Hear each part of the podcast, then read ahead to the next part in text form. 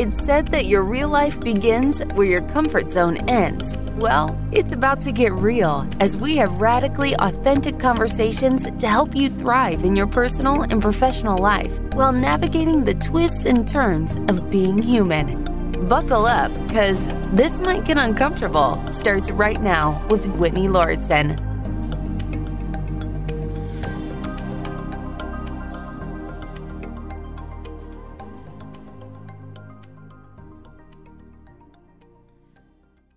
A big theme in my thought process, as well as episodes recently, has been fluid living. that word fluid has really been resonating with me because it feels like it gives me permission to shift and change and evolve and experience highs and lows. And isn't that the human experience, really? It's interesting that being fluid in at least in my brain seems like it's going against the norm or against the tide it feels like it's the opposite of what a lot of us are encouraged or instructed to do, which is to follow the rules, follow the path, stay in line, be consistent. And certainly it's fairly socially acceptable to color outside the lines. There is resistance there. But I feel like in the United States, at least, that there's enough people coloring mm-hmm. outside the lines that it's not a huge surprise. It's also a big generational thing, it seems. Actually, I'm going to pause there for a second. Isn't it is it a generational thing? Or is it that younger people always view people that are older than them as being more strict and rigid? you know, for me, I think of as a millennial, I think of Gen X and baby boomers as being more rigid, not being as flexible. And I think of millennials and Gen Z and younger as being more open minded and fluid. But thinking back to when Gen X or even baby boomers were younger, maybe they thought the same thing about older generations. I also find a lot of these boxes that we put different generations into kind of categorizing them, making assumptions about who somebody is just based on their age range is a little weird in and of itself. So let's kind of put that aside. what I mean by fluid seeming to go against the grain is that it feels to me that it's more socially acceptable to follow the path that most people are following and to do your best not to disturb structure. And over time, I'm recognizing more and more how it seems odd to me that going against the grain, doing things differently, is seen as disturbing, is seen as socially unacceptable. And here are some examples. One is that I just got through responding to a batch of emails. I had hired an assistant for the first time in years. I've worked with a few assistants over my career and had a big gap during COVID of not working with anyone.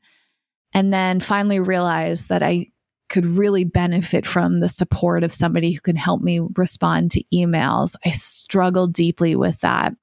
And it's kind of a source of shame or embarrassment or guilt. Some of those emotions come up for me, especially when it comes to not responding to what I perceive as being quick. I have a tendency to let things sit in my inbox for weeks, months, sometimes even years, to be honest. And there's this kind of cultural pressure that I feel that you should respond fast. Now, I do respond quickly to emails that I perceive to be urgent, but the great majority of emails I receive are not urgent. They are somebody else asking something of me that I'm either not ready to do, not ready to decide upon, or I've got a lot going on in my plate. What's also interesting, especially as I explore my neurodivergence, is noticing that a lot of people seem to struggle with this type of communication, neurodivergent or not, but it definitely seems to be one of the major experiences of people who are neurodivergent, by which I mean fall on the ADHD, autism spectrums, or, or otherwise in the neurodivergent categories, that communication is tricky. It also is common for people pleasers, perhaps even for introverts. Although the more I learn about neurodivergence, the more I think, hmm, am I a people pleaser or am I just somebody who's trying to mask and cope and hide the fact that my brain works differently? Am I an introvert or am I just neurodivergent? Those are things that I'm trying to explore and also trying not to put myself in those categories and limit myself to things just because I identify as something, if that makes sense. But let's use this term people pleasing in the context of wanting to feel accepted and validated, not wanting to quote, rock the boat, not wanting to upset people. I feel deeply uncomfortable with the possibility of offending somebody, letting someone down, disappointing someone, confusing someone, etc. And I know that that isn't in my control and that's part of what I've been thinking about a lot, but even right before I started recording this episode, this inspiration to talk about how many of us aim to please through communication. At least it seems so. And again, I, I don't want to generalize because I can only speak on my personal experience. I feel so much pressure to respond. Text messages are especially challenging. Right now, I have this message from a particular person in my life that I haven't responded to. Actually, a couple people now that I think about it. And one of these people had messaged me on two different platforms and this person seems to be someone who likes to share a lot and talk a lot. I do too. I go through those phases where I could just talk and talk and talk. Obviously, having a podcast, I can talk a ton. But this fluidity I'm talking about in terms of communication is I go through periods where I have so much energy for communication and other times where I have almost zero energy. And that's constantly shifting. And when I'm thinking about this fluidity, I find myself wanting to start by address, addressing internally my need for fluidity and then find ways to communicate that to others. So I haven't quite figured out how to confidently express this because it doesn't feel so socially accepted to be fluid in my head, I believe that other people see me as being a poor communicator because of how long it takes me to respond. Maybe they feel like I'm being rude. And that's interesting too, to remind ourselves that we're projecting our own beliefs and feelings and experiences onto other people. So I don't even know for sure how people feel if I don't respond to them quickly, right? Maybe they don't get offended. Maybe it doesn't matter to them that's where human communication can feel so tricky because everybody is going about life with different perspectives, different feelings. Everything is so relative. And we have to remember that different things trigger people at different times. Yesterday, I was in my Beyond Measure group. One of the members was sharing how they were very triggered by something very minor and they felt a little embarrassed to be so triggered by it. And they shared to the group saying, I know this isn't a big deal, but it really triggered me. And the whole group responded like, Hey, we get it. We've been there.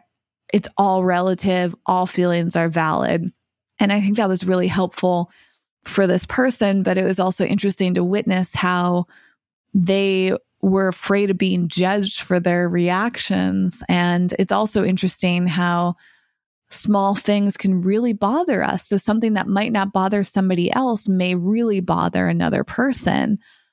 I feel very sensitive and aware of that. I feel like I'm constantly monitoring myself and trying to figure out how other people are experiencing things. And something I've also reflected on is given that I believe I fall on the autism spectrum. And for those that haven't listened to episodes where I've talked about this, you know, I'm on this journey to figure it out, but I'm currently identifying as somebody on the autism spectrum because I have so many of the traits of that.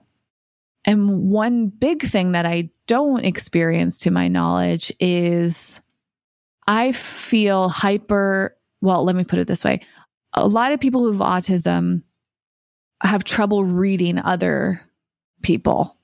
Like they can't read their their signals, their social signals, they misinterpret things and they also tend to take things as matter of fact, point blank or what's the term, like literal. I don't know if I am like that. But I'm trying to notice it more. Like, where do I have misunderstandings with people? I need a lot of information.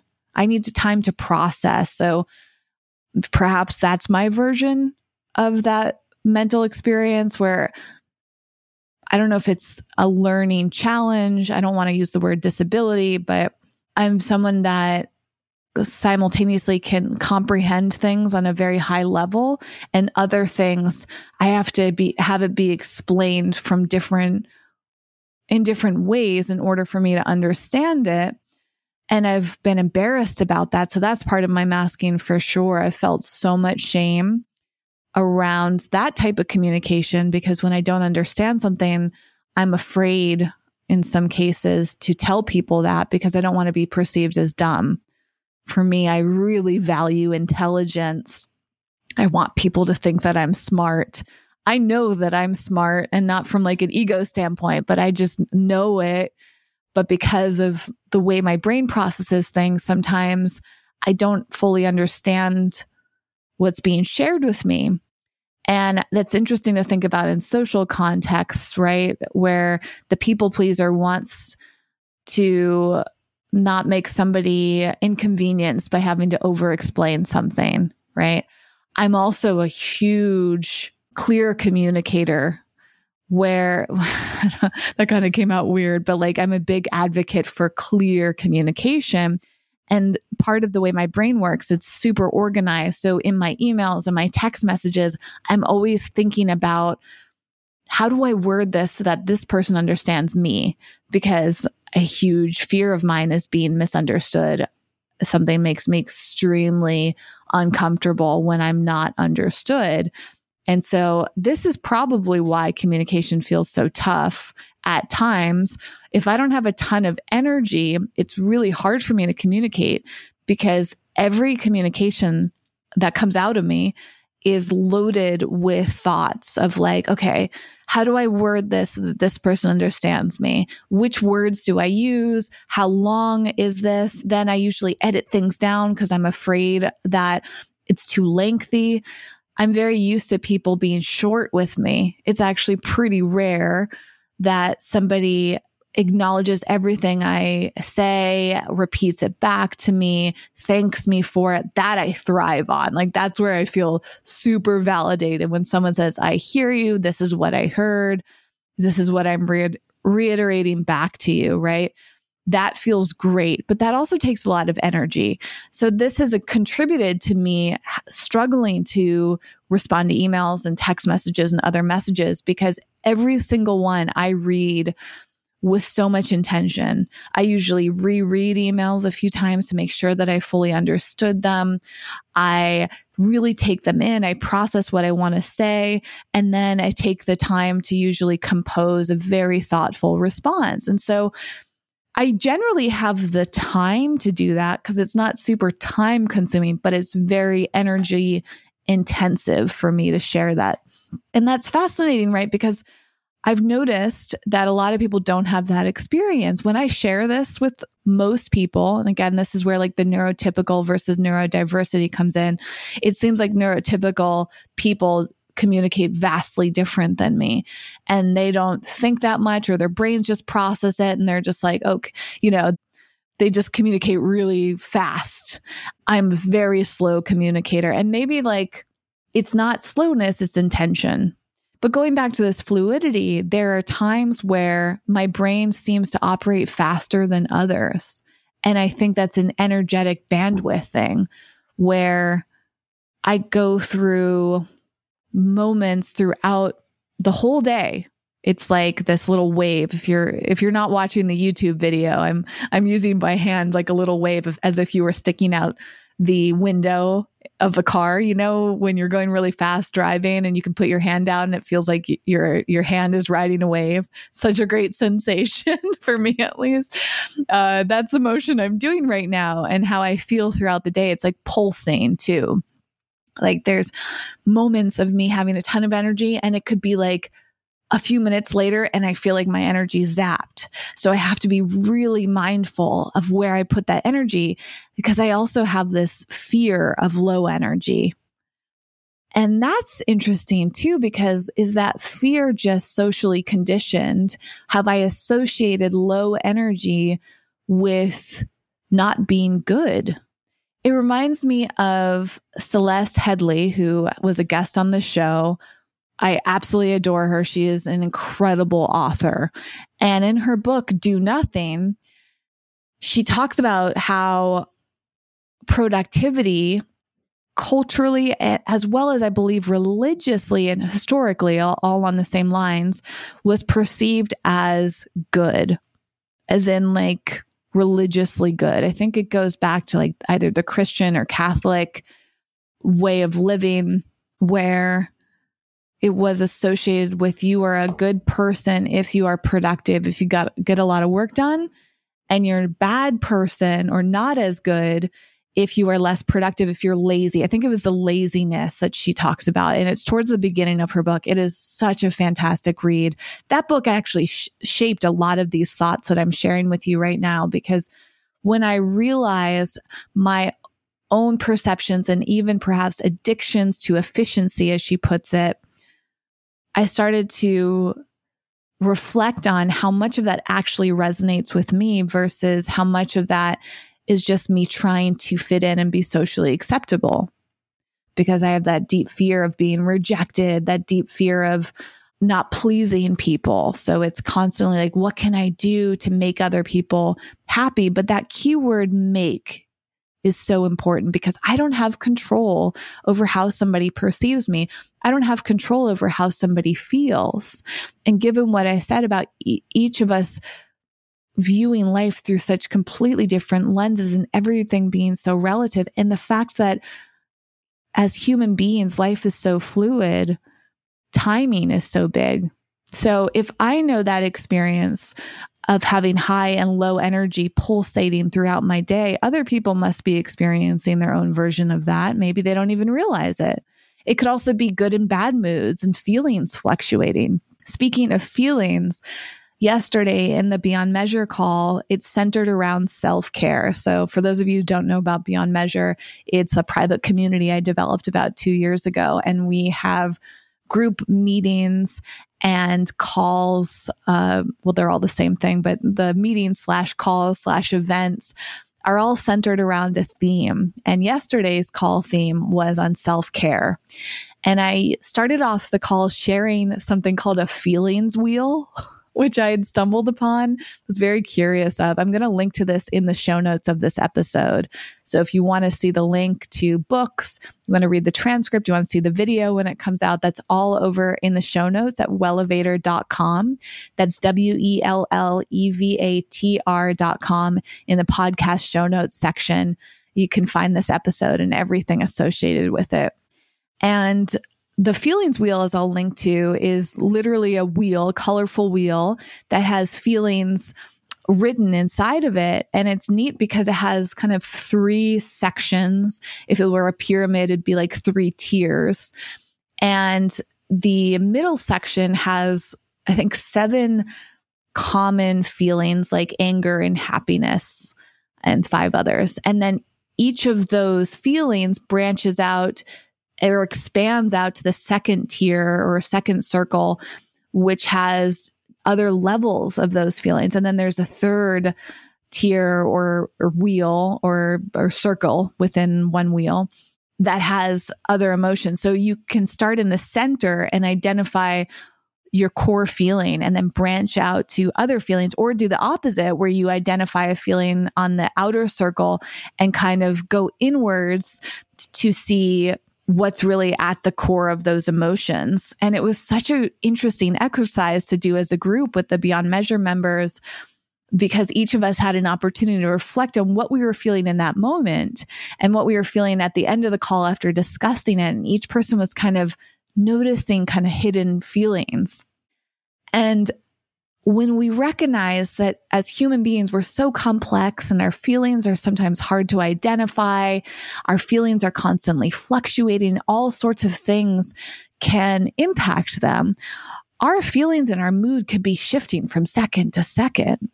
Even our brain, I forget how statistically how many thoughts we have in just a matter a short amount of time is is outstanding. Let me see if I can quickly look this up. How many thoughts does the brain have? That's the search term that I use. Okay.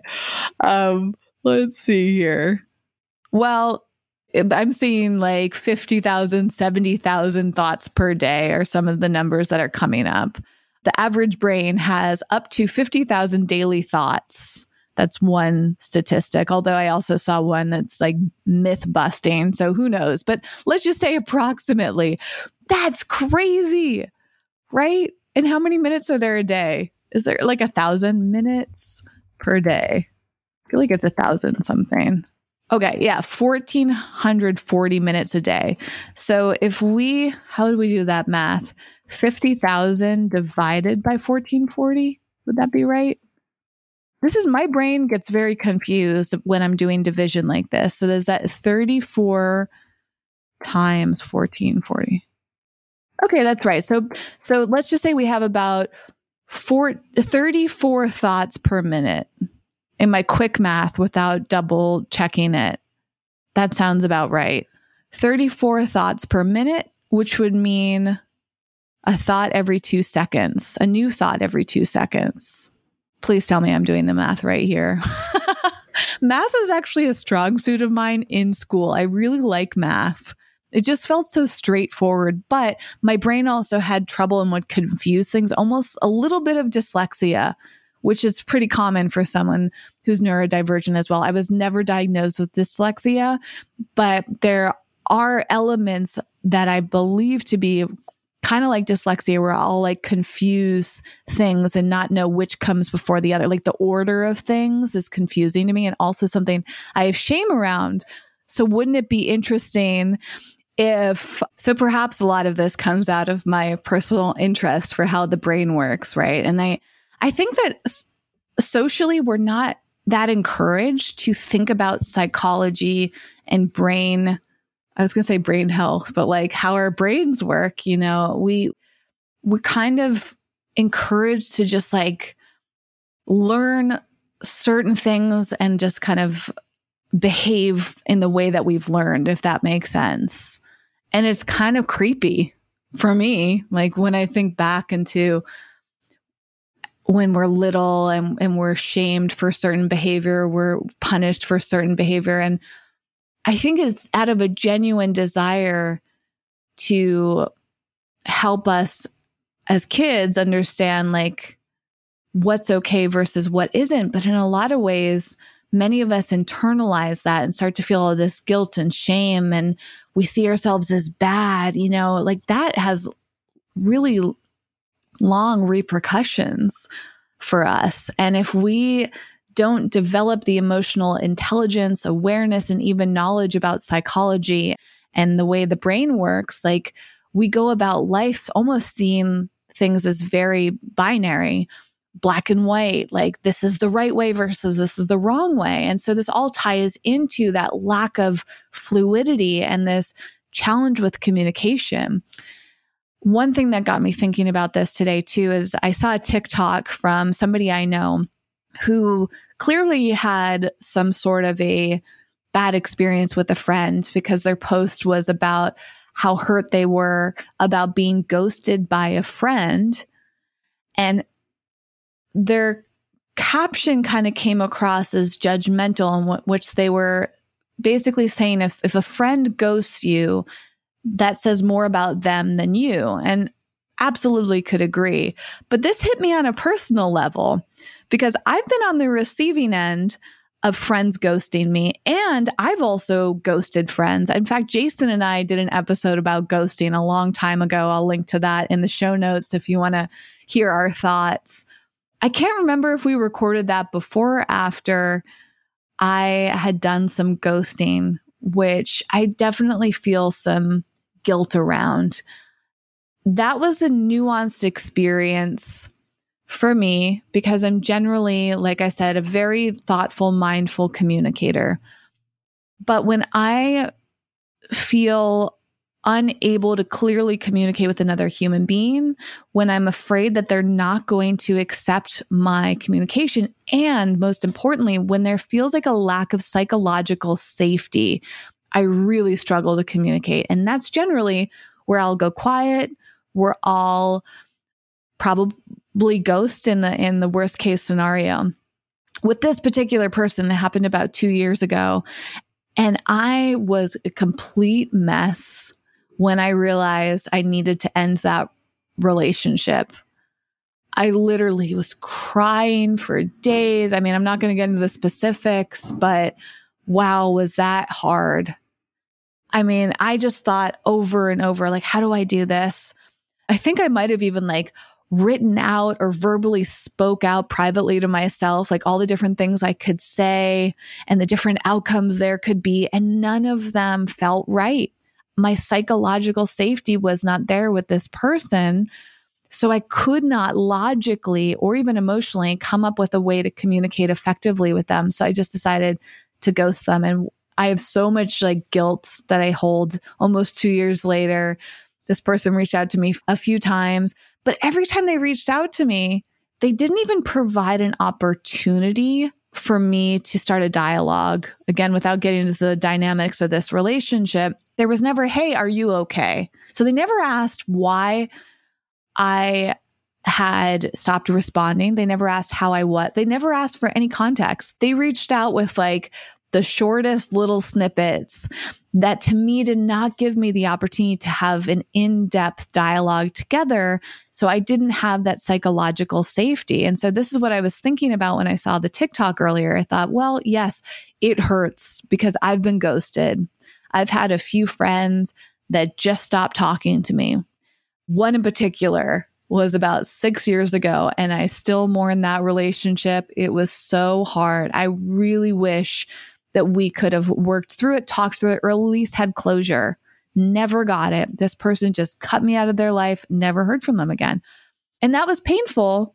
That experience that I had ghosting someone two years ago, though, did give me perspective. And I've had a few other experiences that have given me perspective about sometimes a relationship is just over, there's nothing else to discuss certainly it sounds great to have a whole dialogue, but having a deep discussion to end a relationship is really hard. And if you don't have that psychological safety there, it's deeply challenging because it can bring up so much pain. You might want to avoid anger. You might not want to fight with somebody. You might feel like a, a dialogue isn't going to help. And so maybe it feels best for both of you to just not talk anymore it's nuance. And I think that's what I took away too from that TikTok is we have to remember that our views on communication with somebody else are vastly different from how they're viewing it. There's, in my opinion, right now, no way for us to know fully how that other person is feeling, what they're thinking, and we certainly don't have control over it. So, what we do have control over is our reactions. And what we can do is say, This hurt me. This feels uncomfortable. This is unpleasant. But I can work on handling that, healing that, processing that without, I guess, basically doing our best not to judge that other person. And what I mean by judge is that certainly we can think about, maybe assume what that other person is thinking or feeling, but judging it in the sense if we can do our best to not place any moral judgment on that other person, which goes back to this right or wrong, good or bad. I think that binary thinking of like what that person did to me is wrong, what that person did to me is bad. They should have done it this way. Should is another word that's been discussed in many episodes of this show. The shoulding type of judgments is really interesting the more I've learned about it because who are we to say what way is a the best or right way to communicate with somebody?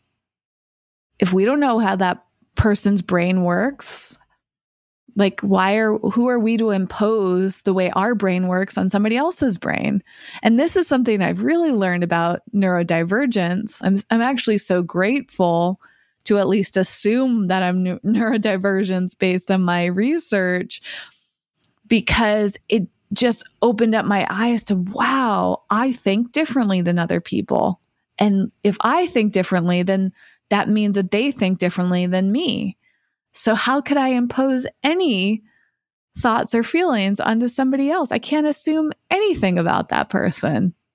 What I can do is accept. What I can do is do my best to communicate. And I think that also circles back to my desire for good communication. Another example that's recent for me is yesterday, I had a meeting scheduled with two people. And this meeting was initially supposed to happen the week before. And one of the people in that meeting canceled and said, Can we push back and reschedule? And I said, Yes, we'll schedule it for this day and this time. I'm a big advocate for calendars. So I sent them a calendar invite that also reinforces the date and time and the location. And then it's up to them to put it on their calendar, to see the email, I understand that people's brains work differently. This is something else when it comes to scheduling meetings I've really had to work on. is that some people do not manage their calendars well. In fact, a lot of people are very disorganized when it comes to their calendars. There are people that are forgetful, there are people that are late, there are people that don't check their emails or their calendar invites, like they just don't see it. And I have to come to terms with that. But it's not my responsibility for them to see it. It's not my responsibility for them to be on time. It's not my responsibility for them to act in a way that I perceive as respectful, right? So, yesterday I showed up at the meeting on time, all prepared, and neither of the people showed up. And time went on, and I thought, okay, I'll give them five minutes. Five minutes goes by, no, no message, no email. This person, one of the people in the meeting has my email address, my number, as well as we communicate on Instagram DM. Now, my brain typically does not think about Instagram very much these days. I mostly communicate professionally, especially career work related stuff through email and text. Text is very secondary, it's mostly through email. No emails come through, no explanation as to why these people didn't show up no apologies, nothing. I thought, okay, interesting. Now, in the past, that would have deeply angered me. I would have felt so disrespected. But based on a lot of things I've shared today and also a lot of personal experience, I've learned not to take it personally. But it is an opportunity to set some boundaries. And this this is like making my heart race a little bit just sharing about this because I feel uncomfortable because I haven't really practiced being assertive enough to the point where I feel confident. I did read a great book on this. I think it was called like the Assertiveness Workbook. I need to make a note to include this in in the show notes because it was a really nice read. I read it probably about 3 years ago. And it gave me some tools for being more assertive and I think as a woman typically, and again, not to make this a gender issue, but to acknowledge the fact yes it is it's the assertiveness workbook how to express your ideas and stand up for yourself at work and relationships and for me identifying as a woman being perceived as a woman having a lot of female feminine experiences i've kind of internalized a lot of this patriarchy in that as a woman or I haven't always been encouraged to stand up for myself, to speak out. I have a lot of fear around standing up for myself. That also ties into my neurodivergence, where a lot of people had perceived me as weird, as controlling, as pushy, when really the the more I understand myself, I recognize like I need a lot of psychological safety. I need to feel in group dynamics that I am valued, that I am respected, that I am equal, and that people will be patient with me so that I can feel comfortable. Being comfortable, feeling like people that I'm with value my comfort as much as they value their own comfort is very important. That doesn't always happen. And in the past, especially when I was younger, well, I guess anything in the past means I was younger, but, but probably in college and early work experiences, I felt like I wasn't valued. I didn't feel like I was equal. I felt like as a, I was treated differently as a woman. I felt like I was treated differently because I was generally younger than people in the room. I I had a lot of those experiences that made me feel small and diminished. And so I learned to please the other people so that I could keep my place. I learned to be a little bit quiet, not stand up for myself. I learned to reassure others ahead of reassuring myself. I learned that if I was uncomfortable, I wouldn't speak up for it. So, how that ties into this experience in yesterday's meeting, I didn't see an email or a text, and I just moved on with my day. And then later on, I noticed that I had a Instagram direct message from one of the people I was supposed to meet with. And I instantly felt frustrated. I thought, why did this person choose to send me an Instagram direct message instead of emailing me. That just, that to me feels unprofessional. Does that mean that this person's unprofessional? Not at all. In fact, this person is someone I respect. It's interesting though that their communication choice was to go to Instagram instead of email. It's interesting. I never heard from the second person that was supposed to join the meeting, but it's possible as I mentioned, that that email, they didn't see it, that they forgot about it, that they never saw the calendar invite, and they just, it wasn't even a thought to them to join the meeting that I had scheduled for us, right? So when I think about these different experiences, it helps me feel less triggered by them. However, this Instagram DM was interesting because I had to be assertive, or I, cho- I should say, I chose to be assertive I chose to respond to let this person know how I was feeling so that I could uh, practice being assertive. It wasn't about my dynamic with this person necessarily, although it was important for me to set boundaries and a little bit more context. This person had been late to meetings with me before too and never acknowledged being late. That is a big trigger for me because to me, being on time is a sign of respect and being late without advance notice or being late without acknowledging and apologizing for being late is a big professional boundary for me. It's crossing that boundary because for me, I value my time. I think a lot of people do, but it's a signal when somebody is late that they don't value your time as much as their own. And I think I had mentioned actually in a previous episode, I have a tendency to be late. I have a tendency to be five minutes late. That's like very common, not generally to virtual meetings. It's very rare that I'm late to virtual meetings because I don't have much of a reason to be late. But if I'm going to be late, I tell somebody on time. Like the other day, I was a few minutes late to this in person meeting I had. And I texted them. That was our communication form. Hey, I'm here. I'm just parking my car. So I actually arrived at the location on time, but it took me some a few minutes to park and walk over to where we were meeting. So I communicated, Hey, I'm parking. Hey, I'm walking over. Hey, I'm almost there. Like all along the way. That makes me feel comfortable. And that's my way of showing respect. Although generally the, in my opinion, the, the best way to show respect is to communicate or is to be on time. so you don't even have to communicate that you're late. Right. And that kind of ties into this whole original topic about responding to people. What I struggle with, and I haven't fully developed in my communication journey, is I would like to develop a system in which I respond to people quicker simply to let them know I need more time to respond. The reason I haven't done that is I feel a little bit embarrassed. I feel like people are going to judge me and be like, well, she had time to send me this email or this text. Why doesn't she have time to respond to the rest of my message? Right.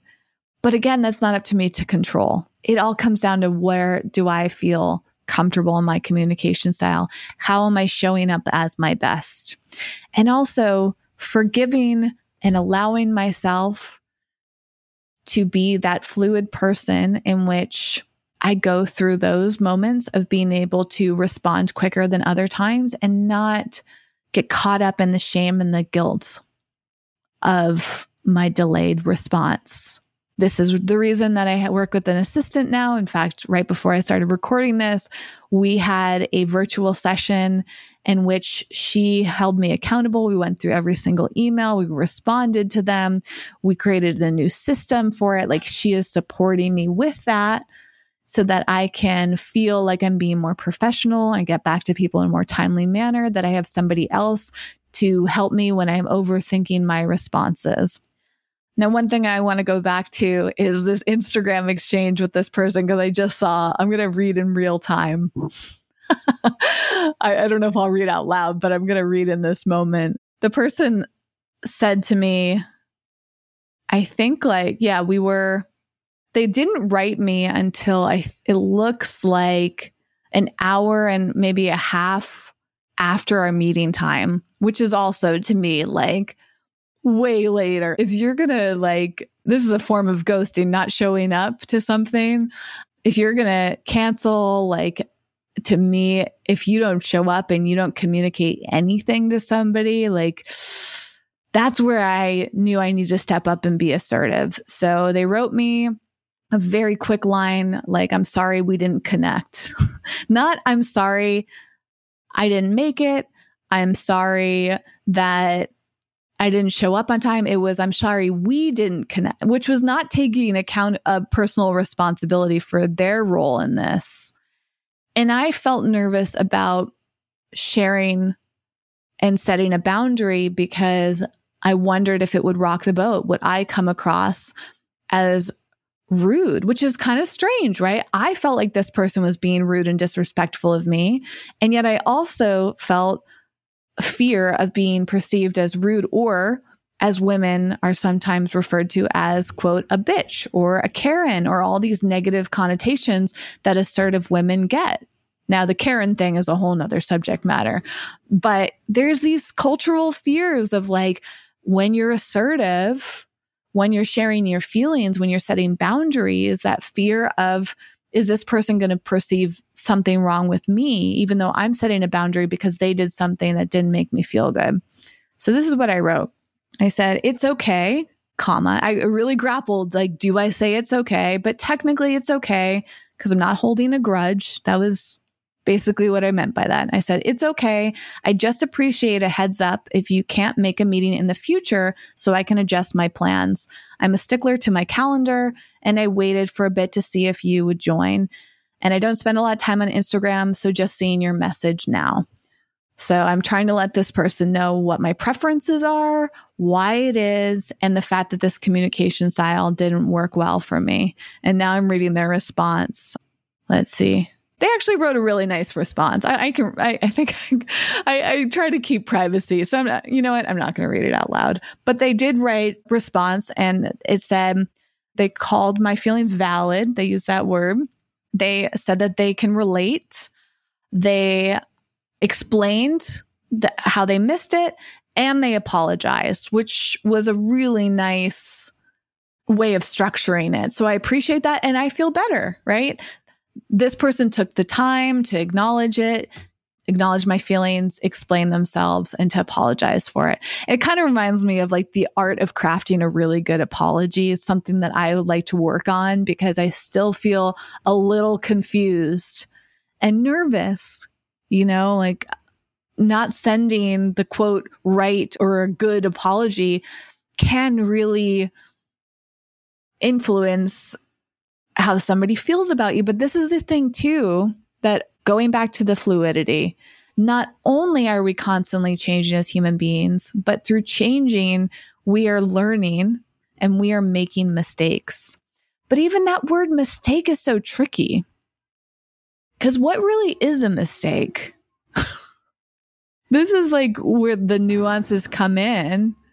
I, I struggle to view a lot of things as a mistake because what somebody perceives as a mistake might not be a mistake to someone else, especially the person committing the quote mistake. If they thought it was a mistake, would they have done it? No. So, did they do their best? Probably. Did they do the best they knew how? Did they do the best that they felt in the moment? Certainly, our opinions of things can change with hindsight, but does that make a mistake if in the present moment we're doing the best that we can or the best that we know how? And this is the thing this whole mistake culture and this whole repercussion and cancel culture, you know, accountability and all of that stuff. I think it's important for us to be held accountable for changing and learning. And I suppose the word mistake could just be used as an opportunity to learn. But the word like better, for example, like to learn and be better, aren't we always getting better? Like, if the word better to me means like improving or changing, I guess we could quote get worse, but that's tricky too. I mean, this is where my brain goes. It's like everything is so relative, everything's so nuanced. And maybe as a culture, we put these labels on things. We put things into categories just because it feels easier to process. But my brain does not enjoy that at all. My brain sees the gray areas everywhere and does not feel comfortable in the black and white, does not feel that comfortable in the categories. I am a color outside the line person, which sometimes mean I'm going against the grain. It feels uncomfortable for me because I've been conditioned to color inside the lines and go with the grain. But as I've been learning about myself through this unmasking and this studying of neurodivergence, I'm thinking, wow, I have been doing that for others and not myself. And for me to feel deeply fulfilled, to live a life that feels satisfying and happy and honoring, I want to just embrace my full fluid self and get deeper in tune with myself. So instead of looking outward for answers and permission and acceptance, I say, does this feel good to me right now? Am I doing the best to my current abilities and knowledge? If the answer is yes, proceed. And maybe that'll actually help me become a better communicator. Maybe that'll help me be more assertive and confident because confidence comes out of attunement and balance and that inner knowing and that harmony with ourselves. And I have to unlearn all of these messages I've been told about what's right or wrong and good or bad, because those have generally been about the external. Those have generally been about what other people think. But now having this awareness that I have no idea what other people are thinking or feeling even in this communication I just received with this person explaining why they didn't show up for the meeting, it's an honest quote mistake. It was an honest experience that they had that led to them doing something that did not feel in alignment with my boundaries and my version of respect, right? But I'm not going to blame this person. That's why I started off by saying it's okay because it is okay. I'm not going to hold a grudge. Now, were it a slightly different situation, maybe a different person, I perhaps would have set a boundary and decide not to communicate with that person anymore beyond that conversation. I might you know, choose to remove them from my life. I've certainly done that. This person though, just they kind of go into a different context for me because like i said they've been late before they've canceled they don't feel reliable or dependable. There's been enough experiences where i don't fully trust them to value my time to respect my time. And now that's up to me to just change the context in which we communicate. I actually had to do this with somebody else in the past month or so who multiple times throughout the last six months had done had similar behavior. And now I just I'm not as close to that person. I don't have any ill will towards them. I'm just, you know, they're not a big priority. I'm not spending a lot of time and energy on this person. I'm just kind of letting that be more fluid versus in the past we had more defined dynamic together. There was more like involvement in each other's lives. Now they're just kind of more on the periphery. And that's where I feel comfortable. It seems like they do too, because it seemed to be a bit mutual. And it's interesting because that experience with that other person has kind of influenced how I feel about this current situation I've been talking about, right? So everything being relative, we have to remember that how someone reacts to us may be the result of an experience they had with someone else who's not us. And this can remind us not to take things personally because their experience of us is like, it's actually really fascinating.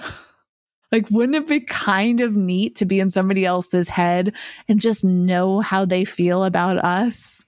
But we have zero way of doing that right now, unless technology advances to the point where, like, we can be more connected to each other's brains. Uh, I don't even know what that would be like. Might be kind of cool. But it's all just a big reminder that it's okay to go about our lives in a way that feels good to us. It's okay to be fluid. It's okay to fluctuate and pulse. It's all okay. And for me, that feels good. I don't know about you. I would love to hear from you on this, as I always say. Well, do I always say it? Maybe not.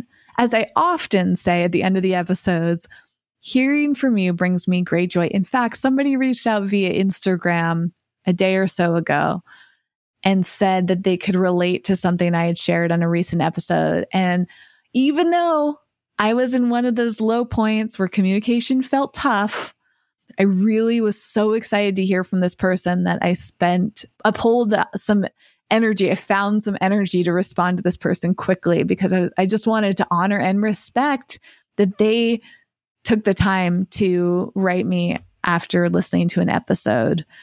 So clearly, you know more about me and how my brain works and how I communicate. I try to be very transparent about all of that so that you never feel unimportant. When you email me, direct message me, however you find a way to communicate with me, wow, is that valuable? And as I'm working towards mentioning towards the end of every episode, I would love to have you and Beyond Measure and get to know you more is just becoming a bigger and bigger part of my life and a great sense of joy because that works so well with my communication style. We meet once a week through Zoom right now. We have this very fluid, open, accepting, loving communication conversation with each other. Everybody is accepted as they are, can show up in the conversations however they feel best. So if they just want to be silent and observe, that is completely acceptable. But what I have learned through doing two years of Beyond Measure calls almost every single week for two years, I've seen people unfold and open up in such beautiful, surprising ways. In fact, a great example was yesterday. There are a few people that show up to every single call. And I, they are just, I hold that in such deep gratitude and respect because I respect people's time so much that for someone to be that consistent is amazing. But they're showing up for themselves, not for me. And that's something I've seen shift a lot. When I first started Beyond Measure, I think a lot of people would show up to the calls because they felt like they were doing it for me. But I've always wanted it to be about for us and for them first and me secondary, but all, or the group secondary, I should say. Right. So, anyways, when people show up that consistently, I'm just blown away because it's rare that anybody does that so consistently, but there are people that have been showing up to almost every single call every week for at least a year. It's amazing. Anyway, so there's the core group that I can always count on to be there, and you can too if you ever decide to join. And yesterday, two people who've only showed up to a few calls each came to that. So they were kind of in that category of like, quote, new people. And not to make them feel like outsiders, but just to honor the fact that they didn't have the experience of this group dynamic. So I really felt like I was trying to draw them in, but also like give them permission to observe a bit and find their comfort level. And wow, it's just been so beautiful for me to observe like how people will step into that space and watching them kind of unfold and open up. And that's just been the greatest joy beyond measure in general because these people that come to most calls they were once brand new to the group and to see the journey that they've been on and just notice the nuances, the times where I felt like they were a bit insecure and now have developed into more confidence and security. They used to say things about themselves that were maybe a bit diminishing, and now they don't say that anymore, that they just talk with more confidence. And it's just like, it lights me up. This is why Beyond Measure has just been an extraordinary experience. It's also a place where I feel like we can have a circular group conversation, which I yearn for. When I do this podcast, as nice as it feels to share and not have somebody interrupt or have someone pause me, to be able to just like let it all out for an hour, like that's very cathartic, I guess, for me. But there's also part of me that feels a little strange about it because I'm sharing things that you probably have opinions on and feelings on. And maybe it's different. Maybe you could add things that I haven't considered before, you know? That is deeply valuable. That's why I encourage you to reach out. But to be honest, I would so much rather have a real time conversation with you and to introduce you to other people. And yesterday's call is another example was centered around that feelings wheel that I mentioned and the the topic was just self-care in general. And it was so amazing to watch each person took turns sharing something, having the opportunity to share some feelings, some observations. And not only was that helpful for the person sharing, but each person in the group was learning along the way.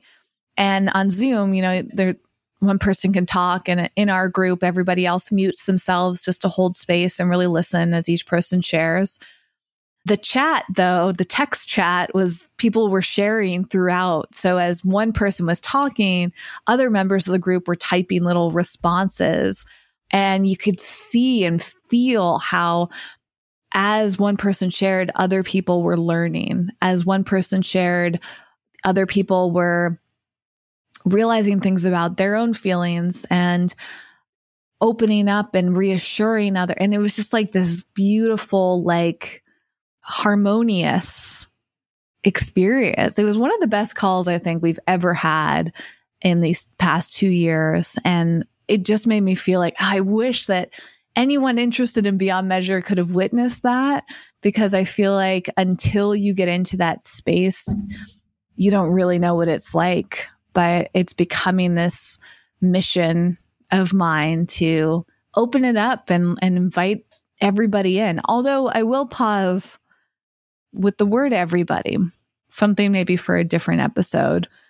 I've been reading this book called, I think it's called The Art of Gathering. And in it, there's a section about how, as a the host of a gathering or the leader of a gathering, it's really important to be mindful of not just inclusivity, but who are you not letting into your space as a way of being protective of it? And it's really shifted the way I've thought about beyond measure because inclusivity is deeply important to me. I really want everybody, ideally, to feel included. But the truth is that to create psychological safety, you can't necessarily have everybody in there unless everybody is on the same page. And as I've mentioned throughout this episode, it's kind of impossible for everyone to be on the same page. So in Beyond Measure, there's an agreement for psychological safety. And there's an emphasis on consistency and accountability and group support and lack of judgment. And luckily, over the past two years, I've never had anyone in there that has disrupted that. And I think it's because you have to take a few steps. Like you can't just like jump in like you could a Facebook group or Reddit or wherever else. Like you just create an account, you start sharing. Like in Beyond Measure, it's very intimate. So it hasn't had the experience of trolls yet. I guess like energetically, maybe there's some boundaries there that people have felt. And Beyond Measure came out of my bad experiences on platforms like YouTube, where I've just received really rude comments from people, and that disrupted my own psychological safety. I've experienced that even on Instagram, like negative comments, rude direct messages sometimes, even emails I've received from time to time, sometimes from the same person over and over again. I've had a few people over the course of many years consistently write me messages, which is so interesting, especially on YouTube. There was, I think, one person I, I never really knew because they hid their identity from me. You could tell they they didn't they almost like from my perception, seemed to have shame around what they were saying. So they wouldn't share their identity, but they would share really critical things about me frequently. But yet they were watching like every single video of mine. And I think that person might have followed me into this might get uncomfortable. I don't know if they listen to the show, but when I upload videos to YouTube, within like a very short span of time, maybe like an hour, there'll be a thumbs down. And I'm thinking, based on the amount of views my videos get, it's very likely that this person subscribed to my YouTube channel. And as soon as they see a new video, they give a thumbs down. This used to happen on my Eco Vegan Gal accounts. And I've always been simultaneously amused and saddened by that. So, anyways, luckily, Beyond Measure has not experienced that, although maybe this comes across as a challenge to a troll. But trust me, I, that person will be out so quickly because what's different about Beyond Measure is it's not about me. Beyond Measure is about the group. And I feel like a mama bear protecting her cubs. Like, you do not mess with other people. I take it very seriously in protecting other people. So I will say that to you as well is that Beyond Measure has developed into a protected, safe space. And if it's ever unsafe, it'll be the shortest span of time because I will jump right in there and take action. I have so much confidence in protecting other people. I feel like Beyond Measure is my family. So if you have been wanting to connect with me, but also looking for a place that does have the psychological safety and encourages the freedom of expression, even if you feel like an outsider, even if you feel socially awkward, I get it. I have identified as an introvert who has a lot of anxiety in social situations. But those people, there are several of them in Beyond Measure who identify as that too. They have found psychological safety there. And actually, those people tend to be the ones that show up the most frequently. So my hope is that people can find their people through Beyond Measure. Anyways, that is my Beyond Measure share for today, my discussion about fluidity and what communication feels like. And it's a big opportunity for us to remember that humanity is complex. We are all in our own little bubbles of experiences. We're all learning and hopefully all doing our best. And I hope that this episode brought you some comfort or some perspective, whatever it is. And I hope that you reach out to me if you would like to. I am there to listen and take it in and get to know you and hear you. I appreciate you. I'll be back with another episode with a guest in just a few days and another episode of me sharing something like this next week. Bye for now.